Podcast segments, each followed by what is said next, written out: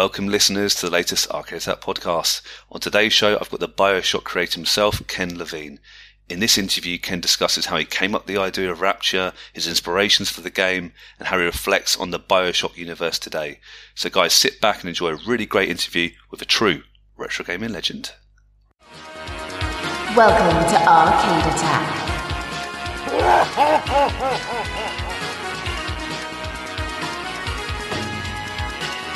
A retro gaming podcast for up to four players. Sonic Boom! Big Bad Geek!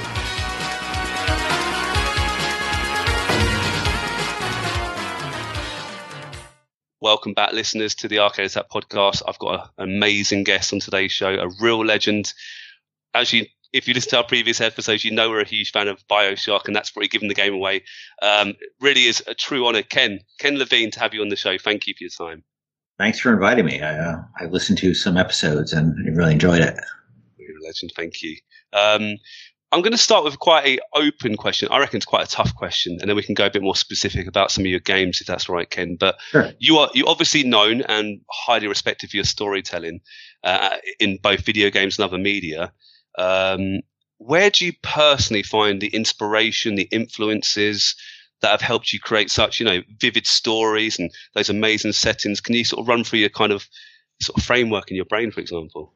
Yeah, it comes from a lot of places. You know, in terms of the games, I was highly influenced by playing. Know, I was, I've been a gamer since really before there were video games, and I was used to you know playing electromechanical games in the arcade.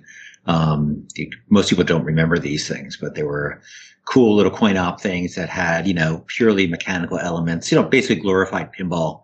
Um, you know, and, and w- weird gun games that use like uh, um, you know, like photosensitive things that you could, you know, t- target. Uh, there's a, if you watch the movie Jaws, actually, there's a shark game in there, an arcade in a sequence, which is a game I used to enjoy. That was all done by just lighting up different stills, you know, putting a light behind different still drawings of a shark. Okay. And so I got started really early. And, but the real game that influenced me to make the kind of games that I make now, I think was probably Ultima Underworld, which is an old looking glass game, which came out about 91 probably. And that was the first time, I think it was really the first sort of uh, immersive sim, you know, the first of its kind. And that just really blew me away. These kind of, the, the openness and the world building and the environment setting and how, you know, having come from playing games like Wizardry, where you sort of move a block at a time, or Ultima, which is sort of overhead view. This was a first person game that was free form, you know, really a predecessor to what first person shooters in a lot of ways became. They went in a different direction um, in terms of just having a free flowing first person environment. That was hugely inspirational. Then, of course, the first System Shock, um, which I didn't work on, but I was very inspired by that. And so by the time I got to make System Shock 2, you know, I was really ready to go. Um, but then outside of games, um, you know, I'm I'm a bit of a film nerd, you know, so I I there's a I, you know, especially films like the se- films of the 70s and films of the 90s. I think there's this cycle where people grow up with films they're inspired by, and they tend to. So there's this like 20 year gap where you have this cyclical nature. Like so, the 70s filmmakers came out of an era of sort of calcified filmmaking in the 60s, and they needed those movies weren't selling anymore, so they they handed a bunch of young bucks the reins to make like you know ended up getting The Godfather and Apocalypse Now and Taxi Driver, and um, all those film great films of the 70s that were you know quite you know a lot of dark a lot of you know, anti-heroes and and have a very cynical cast on the wor- view of the world. Um but my big film was um was not sort of a strange film that was not super well remembered but a film called logan's run was the first real dystopia story um utopia slash dystopia story i ever saw and that movie I was just obsessed with that story when I was a kid. That was my first exposure. But then when in, in high school, then a few years later, you know, I was exposed to George Orwell and Aldous Huxley and Brave New World in 1984 and Animal Farm. And, um, I continued my sort of real fascination with, you know, these sort of political, social ideas and those things brought into science fiction. Um, and I was really, um, I love the world building of those, you know, stories. They really had, unlike a, some science fiction stories where there's like, oh, you know, Martians invade, like Starship Troopers, which I, which you know, is another film book I really liked. Um, it was really about the world that these ideas created, and mm. quite the dark, the dark worlds they created. Um, and I was just fascinated by the kind of world building those books did, and I really wanted to take that kind of lens to storytelling. And I, and it didn't really even occur to me until I got into games that I could do that. So I had written a bunch of early screenplays that none of them were really very anything like what I do now. They were sort of more action films and, you know, I wrote like a romantic comedy for Paramount, which is like nothing like I'm known for at all. And it wasn't very good, to be honest. But um, those are the books that really inspired me. And um, so, I, yeah, I think I was taken from those kind of novels and, and, and those kind of movies and those kind of games. They all sort of merged into becoming, you know, what System Shock and Bioshock were, you know, were. So cool. Did any of your screenplays make it to the big screen, Ken? No, no. I've sold about in my life, I think, three or four, and none of them have actually made it to the big screen. Um, it's a very, it was just strange because like the first game, the first two games I worked on, that you know, well, we had a bunch of ideas. You know, there's a, a, a documentary that Danny O'Dwyer did on Thief, and you can see sort of the amount of ideas that came up before it became Thief. But when we started Irrational, you know, System Shock 2 was our first game. And, you know, it was my, unlike the film industry, which has this thing called development hell, where you could be, you know, as a screenwriter, years and years and years go by and you write screenplay after screenplay.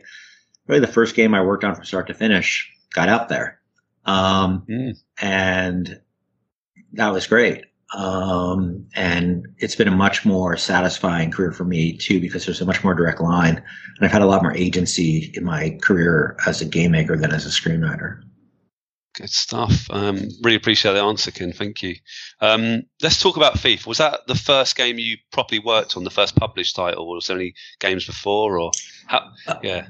Yeah, well, I worked on a bunch of things at Looking Glass. Um, there was a Star Trek game, a Star Trek Voyager game that I worked on that got canceled. Um, but I, I didn't work on it for that long. And then we had a bunch of, you know, the Thief was a bunch of different game ideas before it became Thief, and they were all, but they all shared a common element, which was this notion of it would be cool to be walking around a world and hear an AI, you know, talk in the world and say, is, you know, is somebody there? and that's not something that really existed in, in games before. Maybe Metal Gear had the initial sort of impulses of AI awareness ramping up. We sort of took that notion and of having AIs that whole their whole awareness arcing up and down was this whole cycle you go through, and that was really good for stealth, right? Because you mm-hmm. you were you were getting a lot more feedback.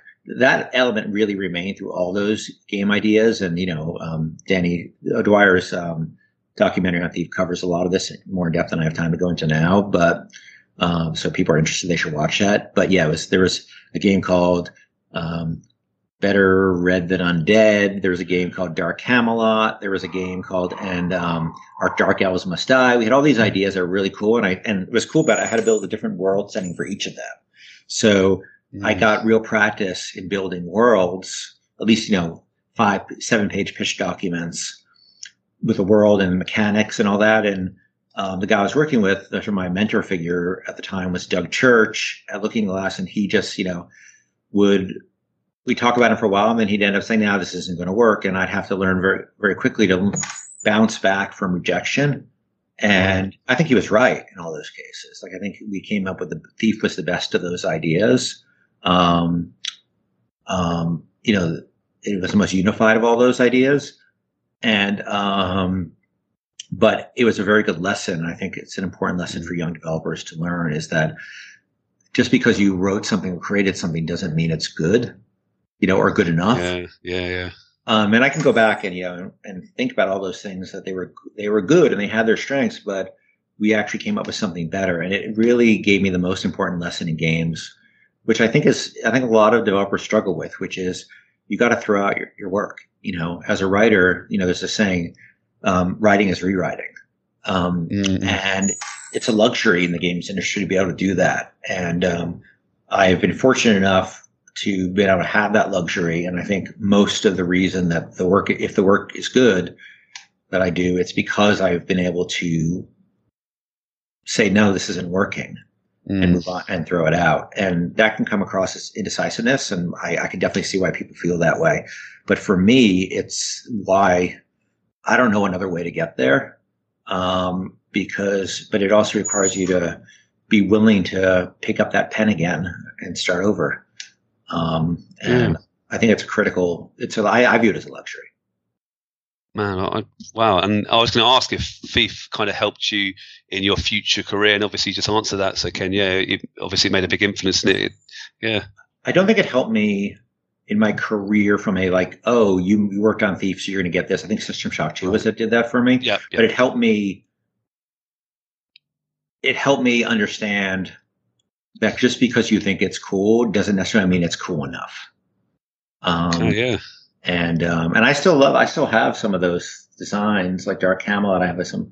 I think there's a. I have a design document for that somewhere. But we made the best. I think we Looking Glass went on to make the the right, you know, use the right um, concept, um, which is better than the others. I was a fan of System Shock as well, Ken, just like yourself. And um, I remember playing it and thinking, this is different to Doom and Duke Nukem 3D. It just felt a bit more mature and a bit sort of darker. I mean, you said already you're a fan. Um, how did you get the opportunity to work on the sequel? Are you, are you happy to sort of fill in the time between Yeah. Thief and System Shock 2? So no, so Thief. I so I left. Look, while I was working on Thief, um, I left um, to form Irrational because um, I was concerned about the companies. I was terrified of. I viewed getting into games. I was 29. This was sort of my second. I had already sort of tried to be a screenwriter. It didn't really work out. So I had a few years in the wilderness, and you know, doing jobs that weren't creative and and while I got by, you know, as a computer consultant and a graphic designer and a bunch of other random jobs, I was disappointed because I was this sort of wunderkind. I was winning all these, you know, playwriting awards when I was young, and then I got an, an agent when I was like 19 or 20, and I, was, you know, and then all of a sudden, all that was gone, and you know, I can sense my parents' disappointment in me, you know, and all that other stuff. And um, so when I was worried. I got this job at Looking Glass, which I couldn't believe I was lucky enough to get. But then I started to get worried about Looking Glass's um, sort of financial health, even though it was like, you know, from a creative standpoint, it was second to none. Um, you know, I had run a business myself, and I know what ha- I know that businesses. I think a lot of times people at jobs think the business is just going to be there forever, and I had I knew enough to see some warning signs that the business was going to was struggling, and so this is probably naivete you know, I and a couple other people from Looking Glass started Irrational, thinking we could keep the design aesthetic, but maybe have a stronger, you know, maybe maybe have a more stable, try to build a more stable business platform at the same time. And you know, that was pretty naive at the time because why would we, you know, having marginal experience, why would we be able to do that? And I think we got we got a bunch of lucky and unlucky breaks along the way, but here we are, you know, still, you know, Yeah. even Ghost Story is an evolution of Irrational, but you know, um, but you know, here I am still running the group, you know, 20 some odd years, 20, almost 25 years later. And, um, Yeah. and we, we were able to keep it going. But, um, yeah, we left and we started Irrational. We started, got our first gig, which got canceled after like three weeks. And then I was just like in this panic that I was, I had blown my shot at my second shot at creative career. Yeah. And fortunately, we got called by Looking Glass, who had a they wanted to do a second game on their Thief engine because they want to amortize the cost of that. And um, they asked us if we had any ideas. So we pitched something that we called Shock at the time, which was basically like System Shock 2, but they didn't have the rights to it. EA had the rights to it Right. Ah. and they pitched it and so it was different like it didn't have Shodan in it it was kind of different it was very much like an apocalypse now storyline there was a a, a military commander set in the future who had gone kind of crazy and you were an assassin basically hired to go go on this crazy spaceship and where he had completely gone over off the deep end and go to this really strange world and try to um and try to um take him down and then we pitched that. We built a very crude prototype of that in the Dark Engine, which wasn't. This was in 1997, so Thief had it was still gonna. It was a year from coming out, and Thief's engine Thief was one of those games, like many games, people don't really understand this. That basically there was no game until a couple of months before it came out. Like they finally mm-hmm. figured out the the technology wasn't working properly. It all sort of came together in the last couple of months. And you know, I and I say this from hearing from the people who worked on it. They may that's my understanding of what happens. I stopped working on it at that point. But it was, you know, it was it was heady days. You know, there wasn't the kind of you know, there's no Unreal Engine five and there was no digital distribution. Like the industry was, it was you. You're building an engine back then. You're writing your own. You're building your own. Everybody's building their own engine. Everybody's writing their own sound drivers. You know, everybody's writing their own um, memory management and all that stuff from back in the DOS days. And um, you, it was, it was. Everybody was sort of going by the skin of their teeth. And um, so we built this very crude prototype in this very sort of semi-functional engine but it was enough. It had a good atmosphere to it, and it was enough to get a deal. You know, so Paul, who ran Looking Glass, was pitching it out to um, EA and Microsoft and um, like Eidos, I think, and um, EA bit on it. Um, mm. And fortunately, because they bit, we got the rights to make it a System Shock game. And once I knew I had Shodan, oh, wow, I was not going to walk away from that because Shodan to me was the best video game villain I'd ever seen by a long shot. Um, and so I was, I knew I was going to make the game, and I knew Shodan had to be the heart of it. That relationship with Shodan, and um, we were off to the races. The stars aligned, didn't they, yeah, to get yeah. System Shock Two? As I said, luck. You know, luck is. I think hard work and talent are are fine. They're necessary, mm. but you have to be luck. You have to be there when the luck comes around, right? So yeah. that's what it is. You you work really, really, really hard, and so you may, if you're lucky, be there when that lucky break happens. And then you know we had to get the game, and then we had to make it right, and then the game had to be good, and that was more of the talent of the team, um, you know. And I think we all knew we had a very limited period of time, and we knew it had to be good because if we blew it, um, we didn't think there'd be any other big chances coming.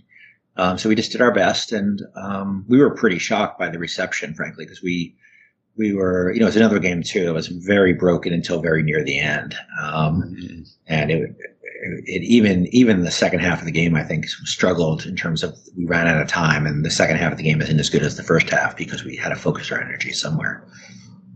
It was critically, uh, yeah, hugely acclaimed. It was really well respected, but it didn't sell. I, I mean, I don't, I don't want to put words in your mouth, but it didn't sell that well. How, why do you think it wasn't really maybe as successful uh, as it was critically acclaimed? I mean, it's hard to say. Um, I think most games, it's it's really a question why games sell rather than mm-hmm. why games mm-hmm. don't sell because mm-hmm. most great things fail to find an audience, mm-hmm. or most things fail to find an audience. Um, System Shock was it helped our careers greatly because a lot of the people who mattered played it, like people at development, you know, at, you know, at executives at at publishers, and journalists loved it. you know, the game press loved it, and certain fans loved it. And people who yeah. found it, loved it, tend to love it a lot. Like it wasn't like, oh, I like this, it's okay. Mm. It's like, wow, I really, really like this. It was a small group of people who were who was very important to, and I think we're probably better off than selling twice as much, but nobody really attaches to it. Mm. You know, it's sort of like Avatar, right? Avatar is a movie that sold really well, but it doesn't really have a cultural impact, Great. you know, versus say, you know, the Terminator, right? Which, you know, Cameron also made, which had, or, or Titanic even, which had, you know, a big cultural impact. Um, and, um, so it had a big cultural impact on a very small group of people.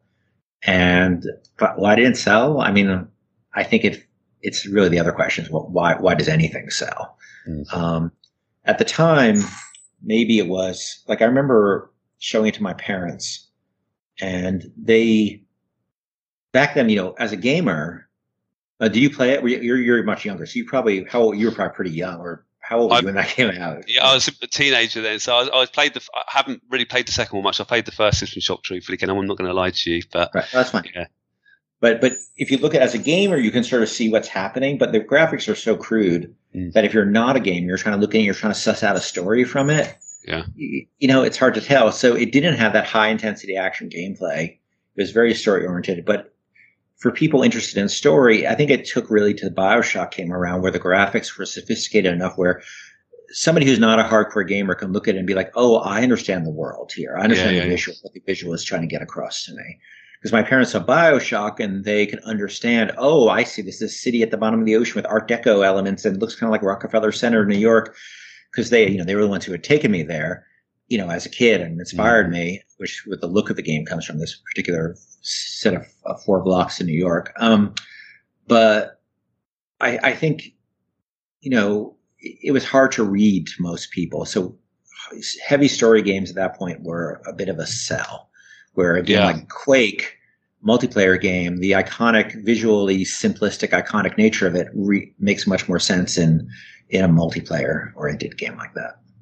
Were you a fan of those kind of Dooms and Duke 3Ds? Or were you more? Was it really not your cup of tea? Those kind of all action FPS games, or Well, I like the single player. I'm not really a multiplayer gamer because I Mm. my I don't have very good. Like I'm not actually my my secret shame is I'm really I play games all the time. I, am not good at them. Like people are like, oh, I finished that game in like 12 hours. I'm like, oh, it took me like 35 hours to finish it. and so I play games all the time. I play games every day. Um, and like I'm, you know, like I always have Slay. The right now, I always have a game in the background. So he's running. So Slay the Spire is always running in the background for me, or or Inscription recently. And I talk to people who finish it and like, you know, Inscription. I'm like, you know, get to the end in like eight hours, and I'm like, I've been playing for like 25 hours and I haven't gotten to the end. Um, Yeah. So I'm, I don't like playing multiplayer games just because I'm not very good at them. But I also like immersion in games. So I'd rather, for my personal taste, I'd rather play something that's you know more story, either more story oriented or more vibe oriented, um, or just more systemically oriented, where I can really be doing those min maxing decisions. Um, so no, I don't play a lot of multiplayer games. So I love the single player Doom and I love the single player um, Duke Nukem, especially the world building in Duke Nukem. That was ahead of its time. Yeah, I, I, I used to do that as a kid. Make the levels it's so cool. Um, System Shock Three. I'd love to know if you started to work on that game, and did that evolve into Bioshock, or is there any? Is that the kind of transition? No, it didn't evolve. I, I had ideas for System Shock 3, um, which I started working on after uh, System Shock 2 shipped, which involved this, uh, Shodan having a child of sorts. And I can't remember the details, but it was something about did that child become like Shodan or does it become something more benevolent than Shodan? I think. And I think my reference point for that is I tend to have a reference point for games I work on, like, you know, Bioshock is sort of a Robinson Crusoe story, right? It's a castaway at sea. You, you end up on a strange desert island. Um, and um, this was, I think, sort of a like a like a Moses story. Like um, you're the Ah. son of the Pharaoh, you know, and you know, a Shodan. And you know, you see the and and you become more like, you know, your brother, like you know, in in, in the Moses story, the son of the um, you you know the uh, you had a brother. Moses had a brother who you know was the real son of the Pharaoh. Moses adopted, um, or do you become you know do you break away? And I, it was sort of based on that, but I, I wish I could remember more of the details, but I but I can't, and it, it just never went anywhere. And now, and Bioshock was a completely different beast. Oh, fair enough. No, thank you. Um, Ken, you kind of mentioned it earlier. You said that you went with your parents. Um, uh, but how exactly did you first sort of envisage Bioshock? Was it like a eureka moment, or was it things that sort of put? I'd love to get your early ideas how this sort of game and setting came to came to life. The big two eureka moments were um, very separate from each other and um, both sort of conceptually and, and time wise. So the first idea I had for Bioshock, the team wanted to do a, a- a another System Shock 2 style game, but I was very reluctant because I was the guy who had to go out and make the deals. And I knew the appetite for it because the first game didn't sell very well, wasn't very good. So I was oriented towards keeping the company alive, which was at that time very difficult to do. Mm. Um, you had to make deals with publishers, and there had to be enough money in those deals. And if you were late or something, you can end up in really hot water. And the company was always on the brink of going, on, you know, always on the brink of extinction. Mm. And it was my job to make that not go extinct. So I pushed against it, and the team, you know, to their uh, credit, kept pushing for it because I think a lot of people came to the company because they loved System Shock 2 and they wanted to make something like that. So I didn't really have an idea for it. So one night I was watching a nature show and it was, you know, I can't remember what the animals were, but it was some mother animal and a baby animal, and there was a predator out there, and the mother was fighting off the predator. And I remember watching it and being like, oh, there's you can watch this. Well, obviously there's no words, right? Because there were three animals. I can't remember which animals they were, but you knew exactly what's happening, right? You understood mm-hmm. that relation. There's a predator, there's a protector, and there's a child. And I said we could. This, these would make really interesting AI types because there's a story being told here Yeah. that is immediately gettable with, and no words are necessary. And I really like visual storytelling, Mm. you know, coming from a screenwriting background. And I sort of went in, I had that idea, and we started kicking those ideas around. And eventually, that's the thing over a long period of time became the Big Daddy and Little Sister, um, and the and and the and the Splicers. But from a, from what the world was, we had an idea for a city at the bottom of the ocean, just because, you know, like a spaceship, you can't get out of it. You know, you can't leave it. So we like these sort of worlds that can evolve in, in you know, in a petri dish. Um, Yeah. and so we had this idea about a bottom of the ocean and it went through a bunch of concepts. But then I was in New York with my wife at Rockefeller Center. We were really trying to find a striking visual. And Rockefeller Center, for those of you who haven't been there, is sort of a four square block area, like this plaza in New York. That's all designed by a single, either by a single architect or exactly in the same architectural style, which is Art Deco. Um, you know, it's where you have the big skating rink and the Christmas trees lit there. But if you go there, it's this extraordinary mini world because New York, like London, is a combination of artistic styles, right? Um, or most cities, they're a combination. It's a bit of a hodgepodge over time. Just different buildings come up and whatever the time period it is. But Rockefeller Center is a unified world, and it's very rare, and it's on a scale that's what you very rarely see in a city. Um, and so I got really excited, and I thought, well, not only was it cool, look beautiful, but the shapes are rather simple. Art, Art Deco is made up of rather simple geometric shapes, and so from the rendering standpoint, I knew we could do it because games are, especially then, even so now, they're still a fairly low resolution medium compared to real life.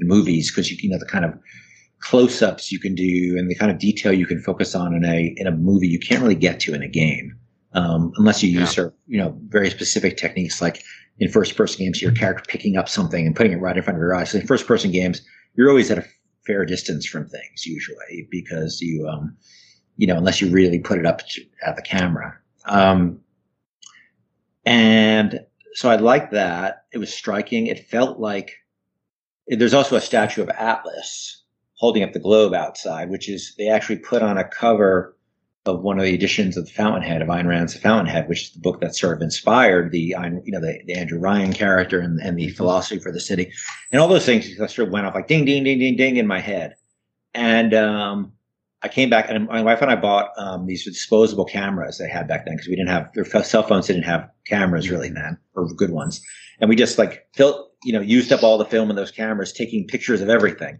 you know, down from you know the, the, the facade of the building down to like what a door handle or what or what a lighting fixture would look like to a floor tile to a you know a, a um to you know a desk to everything. And we brought it back to the team like okay i'm like i think this is it. And the art team you know took it up immediately and were great and they started figuring out how to um, turn it into something. And we focused on the space that became the restaurant that you have well, you know, very early in the game, you come into this restaurant called the Kashmir Restaurant, um, right past where you, the woman in the baby with the baby carriage, the Splicer the baby carriage. You go into this room, and that we just started working on that room, and we stayed in that room for like a period of a couple of months of just trying to get it right.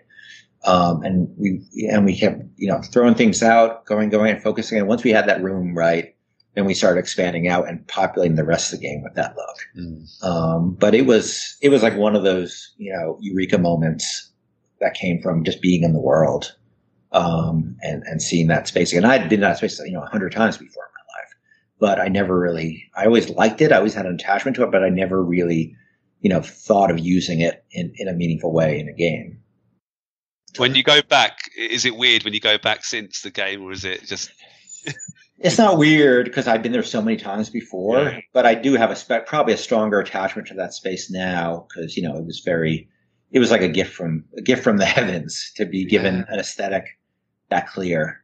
Um, and you know, you have to honor obviously all the artists who came forward and developed that style and the artists who made that space. But you know, Yeah. I hope they wherever they are, they know that um, audiences today, not only people go to the space, but gamers who never be- have a chance to go to that space are still being inspired by their work.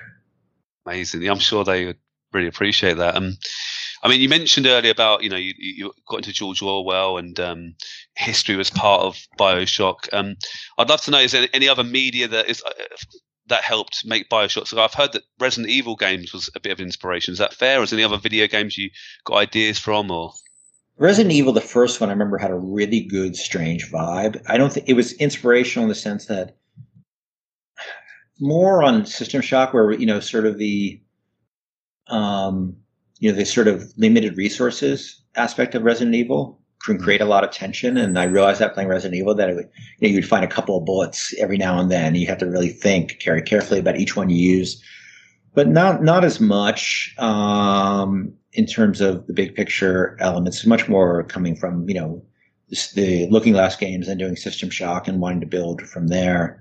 Um, so yeah, I, I, I think it's it, it, had more inspiration on System Shock too ah. than it did Bioshock. Ah, fair enough. Um, I mean, Rapture is famous. It's one of the most iconic locations in a video game, and I, I have to say I was blown over when I, when I first went into Rapture. Um, can you can you describe how you wanted Bioshock to make the player feel when they and, and the emotions you wanted to evoke when they were playing uh, when they first walked into Rapture and got really into the story, for example? Well, I think this is from my own life. As a kid, I grew up near New York, not in New York, but near. I was born in New York, and I grew up in northern New Jersey, which is not very far from New York. So my dad worked in New York, and I spent a lot of time there. My grandmother lived in Queens, uh, and we had a lot of family members there. And there was sort of this. My dad worked in the Diamond District, um, 47th Street, and there was this very sort of at that time when I was a kid, because I was born in 1966. There was a lot of you know the immigrant Jewish immigrant culture, you know, of the old world. You know, my grandparent, my grandmother's native language was Yiddish, you know, um, not English, and so the, there's a lot of Yiddish being spoken, a lot of that sort of um, diaspora feeling, you know, Jewish diaspora, European diaspora feeling in Eastern Europe kind of feeling that I remember going to delis and and um, bakeries and um, and this sort of sights and sounds and the feel of that world of you know I, I used to go to Broadway shows a lot. My my my parents take me, and that a lot of you know sort of Broadway is built by a lot of European refugees, um, and so I kind of and then also the experience of going to New York in the 70s when in the early 80s when the streets you know they sort of emptied the mental institutions because they stopped funding them and you had a lot of very um, mentally people with a lot of mental health issues on the streets. They just kind of abandoned them to the streets. And remember as a child, this sort of non understanding, you know, so when you're a kid, you just see those, you know, people who are experiencing these traumas. Mm. You just see it as scary when you're a kid, right? Because you don't understand. Um, and so there's the Splicers sort of were my child, you know, me channeling my childhood fears and, and reactions to people. But then as an adult, I want to give the Splicers that very human background, you know, because they they all they're tragic stories, right? They're not monsters. There are these tragic stories in them. And so when you find their audio logs and when you hear them talking about, you know, they're talking to people who aren't there, you know, as an adult, as I got older, I realized that was tragedy, not horror. And um, so I think the tragic feeling of the of lost, you know, and all those people kind of felt like, uh, you know, they there's a, some kind of lost greatness to them, right? Because their mental health issues overtook whatever life they had. And so they were having, so having experience of in their head, they were sort of on the streets, you know, people, especially people, I think with schizophrenia, for instance, they were, um, seeing and hearing things that weren't always necessarily there and having conversations with people who weren't necessarily there. And they were sort of trapped in this past. Um, and I try to, so all these things, my childhood experiences in New York, all sort of merged and became yeah. this experience of rapture. And so it is kind of a child's view of New York in the 70s and the early 80s. Uh, but obviously, we transported it back in time a little bit because the people I knew, but it, but the people in you know the city were about the same age as the people who were. Um, you know, Andrew Ryan was born about the same time my grand my grandfather was, about you know turn of the century. Um, and you know he was 60ish in 19 in, in you know in the, in the, time period of the game um, and um, the characters were sort of in that age. So I was really writing about my grandparents' generation, um, and who had fled Europe for various reasons, either you know the, whether it's the Russian Revolution or or the Holocaust, or just in search of greater you know opportunities. Um, and so it was sort of a love letter to to them and a reconstruction of my feelings as a kid of, of, of experiencing New York and all those people and not quite understanding you know their experiences, but that sense of wonder and, and fear and all those other elements that combine when you're a kid exposed to all that stuff. Wow, that's incredible. Thank you for sharing that. Um, I've Ken, I've actually asked you this question before. You very kindly answered a couple of questions on a sort of live Twitter, but I just know our listeners would love to hear this. But if you had the opportunity to, ever visit Rapture in real life, let's imagine it actually existed. Would you would you take up that invitation? Yeah, I remember you asked me. I, yeah, we met on a on a on a Twitter Spaces thing, right? Mm. Um, and um, yeah, I, would like to visit it briefly. Um, it's you know I think moving there would be a tricky proposition. It's pretty dangerous. Um, probably yeah. doesn't smell great.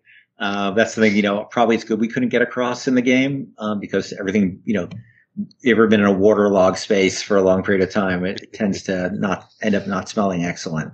Um, but certainly, it would be amazing to spend a little time there. But I kind of feel I have been there. You know. Yeah. Um, and I'm okay with that. With that knowledge. It feels like a real place to, to me. Brilliant. And it, yeah, I mean, it's absolutely incredible setting. Um, obviously, we haven't really spoken about it. Bioshock is obviously known for about the RPG elements. You can improve yourself, you can improve your weapons, you can, uh, you can sort of change yourself with plasmids and Adam and stuff and so forth. I mean, how did you, was that a really important part of the game you wanted to bring in? And was there any ideas that you, that just didn't make it into the final cut of the game, for example?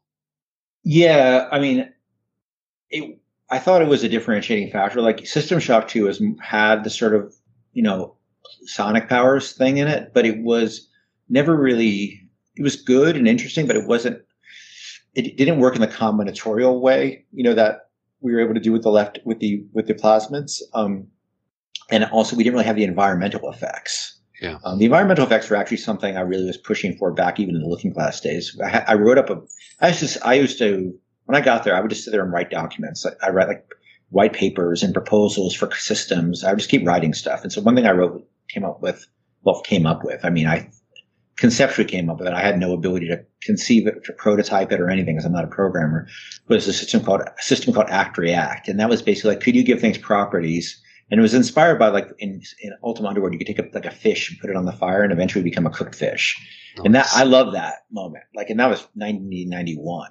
But I really want to expand upon that where things have sort of gettable, knowable properties like fire would melt ice, you know, I, you know, um, fire would burn things or melt ice or ice could put out fire, you know, and all these other things that you could apply to objects in the game and the player would be able to then start experimenting with those, understanding the basic principles of, you know, very primal principles like, you know, fire and ice, etc.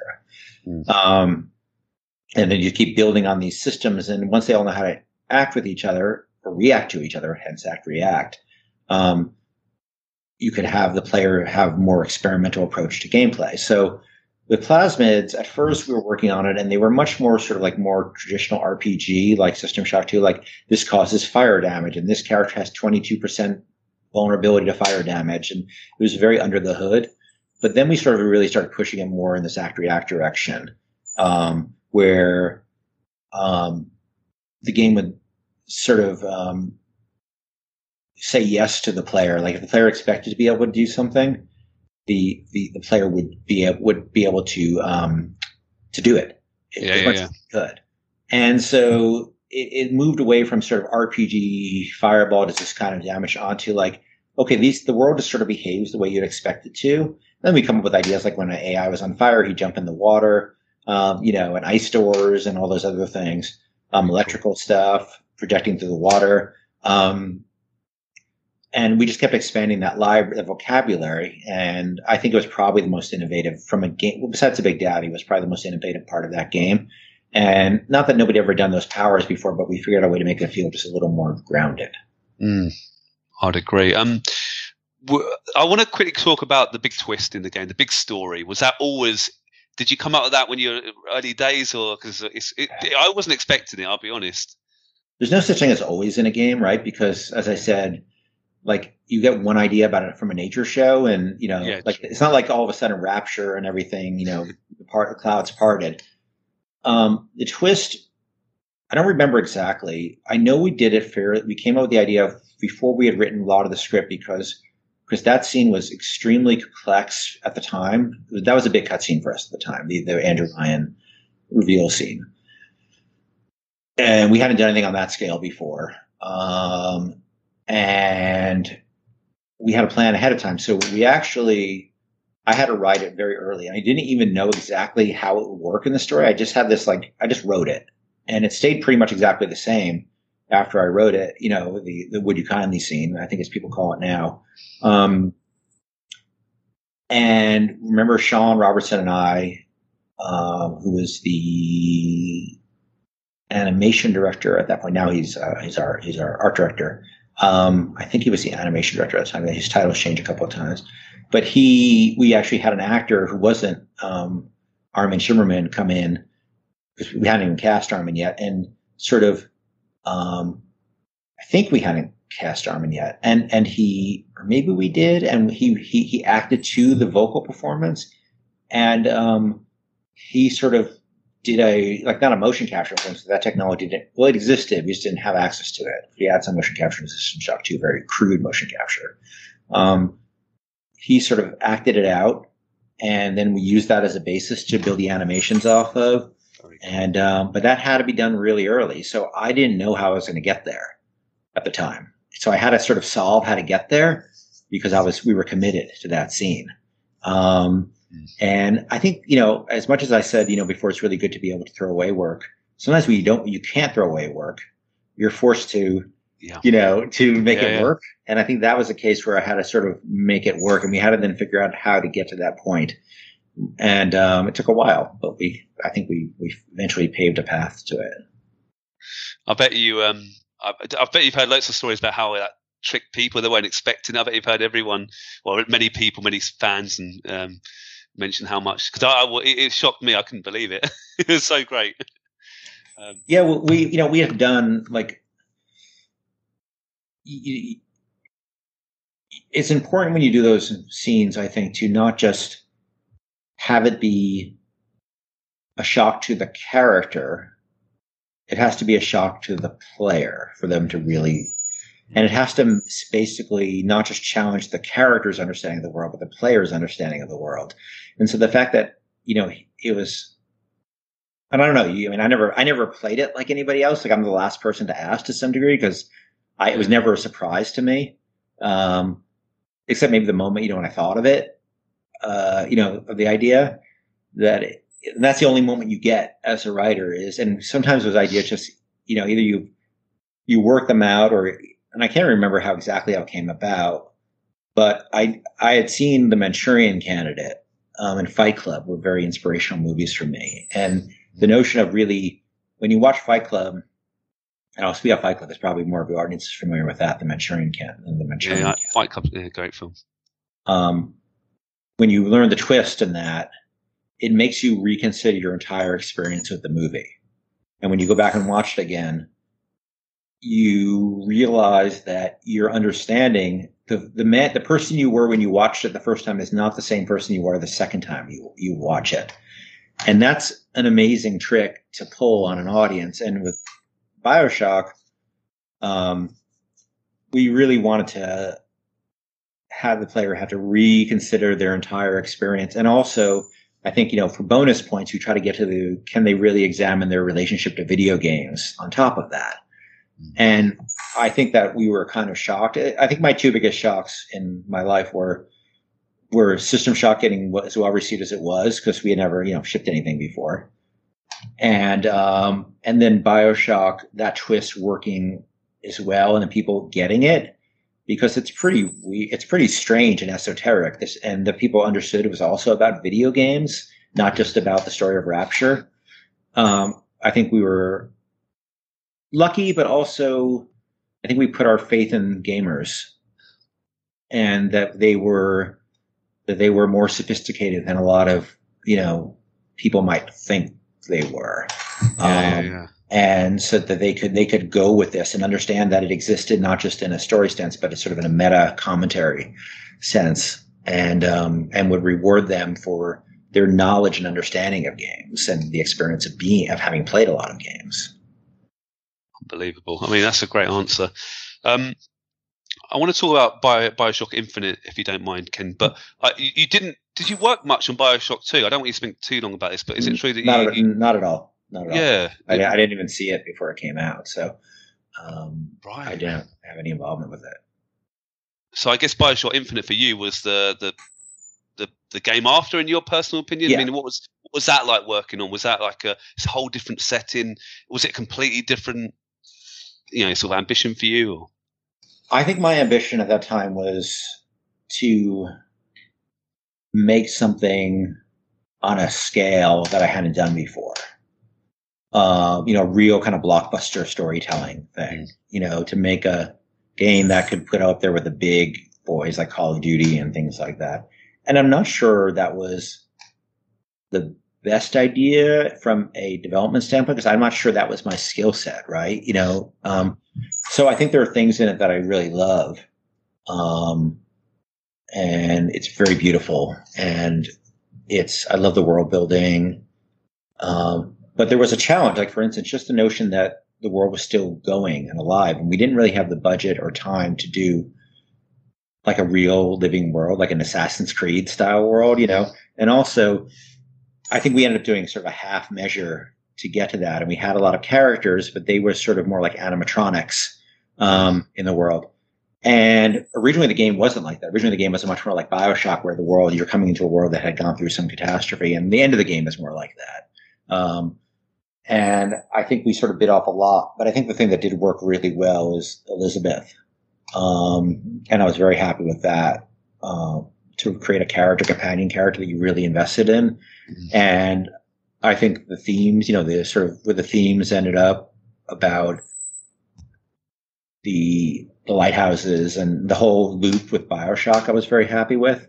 Mm. But I think from a gameplay standpoint and from a world building standpoint, I think I set out maybe not necessarily with the greatest amount of wisdom um, in terms of what my goals were at the time. But I was very happy with parts of it.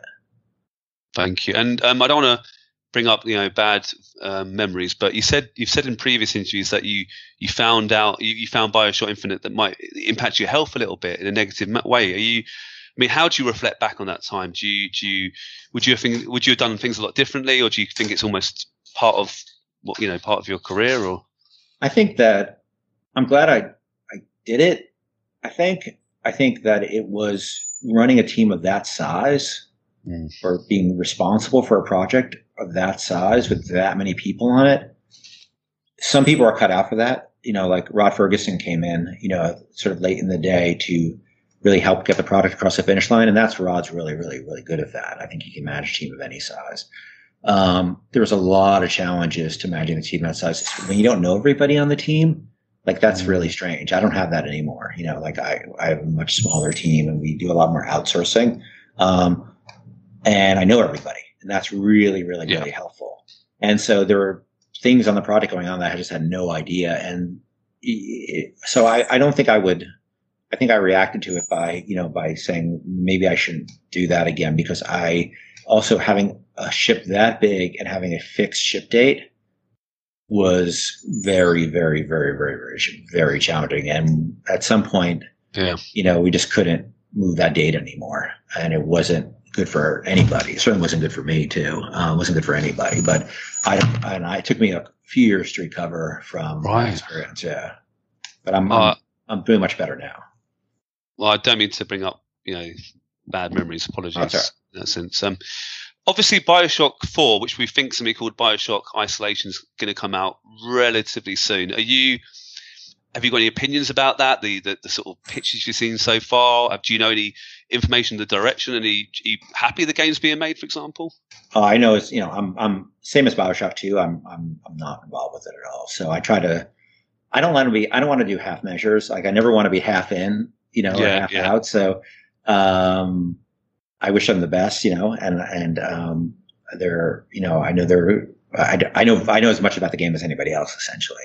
um, and I'll play it as a player when it comes out. Um, but right now, I've, I've, been I've not been involved with it at all, so I don't really know anything about it. Uh, fair enough. Um, obviously, right at the start of the interview, you spoke about your screenplay career, and there was a big Bioshock movie that was in production, I believe, or at least pre-production. Uh, I'd love to know because obviously it hasn't been made. I don't know if it will be made, but were you involved in that? Were you writing the screenplay for that film? And would you be happy to share a few more details about how far that movie went along? Um, that was another situation where I would have liked to have been more involved with it, but I was sort of not really brought in, into it. I had some conversations with Gore, but I, I never saw the script. All that art that came out, I never, they never showed it to me. I think there's a reason why the, why why studios might do that is they don't want the feedback ah. from the team because sometimes the goals of the um, goals of the filmmakers are not the same of the people who built the franchise. Yeah. And I am not saying that's a good thing, right? Like I think that when there is good, when there is strong interaction, you know, like you know, the first few seasons of Game of Thrones are very close to the books, mm-hmm. and you know, they made very smart choices. Um, and I think that you want something that really feels like it embraces and honors the thing, though it doesn't necessarily have to be a slavish, you know, especially in a video game. You really can't do a slavish beat by beat because a lot of times you just be running around shooting things. Um, but I think there was a story they wanted to tell, which wasn't necessarily the story of Bioshock. Uh. And sometimes, especially now, because you need a big IP to get the money to make something, because right now, if you look at the way Hollywood movies are made, almost everything, most things come from some reference material because mm. Hollywood doesn't really trust itself to conceive things anymore. So if you have a book or a comic or a game, that's much easier to get something made. So I think we were, you know, it was more a function of they wanted. Mm. I think people like the visuals of the world, but they ne- they weren't necessarily bought into like the story and the characters as they were. Um, and so what I had heard about it I felt wasn't necessarily going in the right direction. And so right, at some point it was sort of up to me of do they continue, you know, were they going to ah. continue on with it? And, you know, I was very fortunate that the company, the company was like, you're willing to give me that authority. And I felt they were going to make a movie that may have been a good movie. Uh, I had no way of knowing that, but it wouldn't have been Bioshock. And so we, we stopped it. Wow. Well, fair play. I mean, I guess we'll never know. You don't, you don't think it's ever going to be made now, I assume. Do you think that's kind of I don't know. Like I think I hope if it ever gets made, it's you know, I don't want to see it made unless it's perfect. Yeah. Unless it's good, and and whether you know, and whether it's going to make the people who played the game feel like that it was that the things they loved in it are are intact. Yeah, yeah, yeah. You know, yeah, and and then somebody's not just like I had a meeting once with a filmmaker, a very well known filmmaker. I won't say his name, and he's a very talented, very talented filmmaker. And all these people we interact with are very talented, and they all want to make a good movie. I'm sure, right? You know, but do they want to make Bioshock? Is another question. And he said, the first question he asked me, he goes, you know, Ken, I really love this, but does it have to be underwater? and that was, you know, and he he's not a guy he's not a guy who ended up working on any versions of the, of the film, but yeah. that's kind of the question you get because directors are looking for an IP they can attach to so they can get the funding. And it's not, they don't necessarily, and look at also the people who are now making big films, a lot of them are older and they don't play games, right? So it's mm. usually my, you know, my son likes this or, you know, I watch somebody playing it, you know, but they don't, they don't have that experience. Like the Would You Kindly moment is a moment for gamers, right? Yeah. It's a moment that you can't experience unless you play it as a game. You can, you can't, nobody can, you can't watch that and experience that moment. You have to yeah. have them playing it. And so how do you convey that in a film? Well, that's a really tricky question, but to understand the feeling you're trying to convey, you have to have played that as a gamer. So I think it's a generational thing as well. I'm kind of old for a gamer, you know, like I'm 55 and when I started, there wasn't a lot of gamers. It wasn't really until the 90s or, or, or the 2000s where gaming became such a broad thing. It was yeah. still pretty yeah. nichey even when I made System Shock 2, it was an extremely niche field. Um, and really the rise of the consoles is what sort of made it broader and then Steam coming back. But, um, I, I, I, think that it's challenging to get made and Take Two and I, I think both feel that, uh, you know, that if it's going to get made, it has to be made in a way that is not going to be alienating to the people who love this thing. Right. Yeah. Wow. Yeah. No, completely agree. Um, I'm not going to ask you about what you're working on, um, but you've started Ghost Story Games, and how's you know what? Can I ask why you started that company really briefly and how you're feeling about it? Was it the right? I'm sure it's the right decision, but I'd just like to get your sort of mindset on the idea. Yeah, I think we want to start by you know, um, I did a talk on sort of an approach to game development people can find online called Narrative Legos. I did a talk at GDC mm. 2014. Um, we are trying to approach development differently in a million different ways, um, coming off the experience of Infinite. Um, and that goes from like studio culture to ex- literally how the game is built and how it's structured. Um, I can't really go into any kind of detail. We haven't really talked about the game, and I'm not really looking to talk about it until we have something that we mm-hmm. want to share with people, like the game itself. Mm-hmm. But um, I think people will be you will be surprised but unsurprised by what they see. Um, Appreciate it, yeah. In, in, in equal measures. um, but it, it is, yeah, it's um, it's something quite quite interesting, and I'm looking forward to showing it to people. We didn't want to go down the path of showing it. That's another thing I think on Infinite is we showed the game too early because we thought it was going to be out sooner. And um, I don't want to have a long period of having to build up interest and hype because I just doesn't, it ended up feeling fairly inauthentic. And I think mm. that gamers want to be, um, they want to know what they're getting. Yeah. And yeah. the only way to do that really is to announce closer to launch. Yeah, um, understood.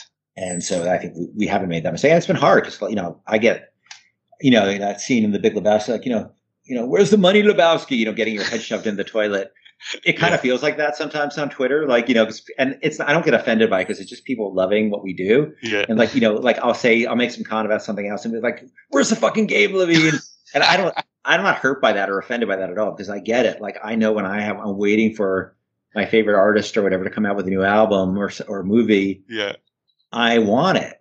But we, you know, we just don't want to go out there and show something that won't end up being completely representative of the final game as much as we can. Um, and so it's been hard because we haven't been able to share any news with our fans for a very long time. And I think a lot of people are like, what are they doing there? Are they just sitting around doing nothing? And I understand that, but it is a, we are checking on a very challenging project, but I can promise you it's being worked on every single day. Um, and very we're excited. very excited about it. I can't wait. Um, I've got two final questions, and I've you know it's been such a great interview, Ken. So I do really appreciate it. And actually, I think the next question is really tough. I've asked this to many of our guests before, and they do struggle. Do you have a top personal free video games of all time that that you've played growing up, or even now? What would you list in your top three? And they're weird because they're they don't tend to be like I tend to be known for narrative games, but I don't tend to play as many narrative games. As I like I tend to like like like Civilization XCOM. I sort of put out as two sides of a coin of very system oriented, open ended strategy games that have a lot of different.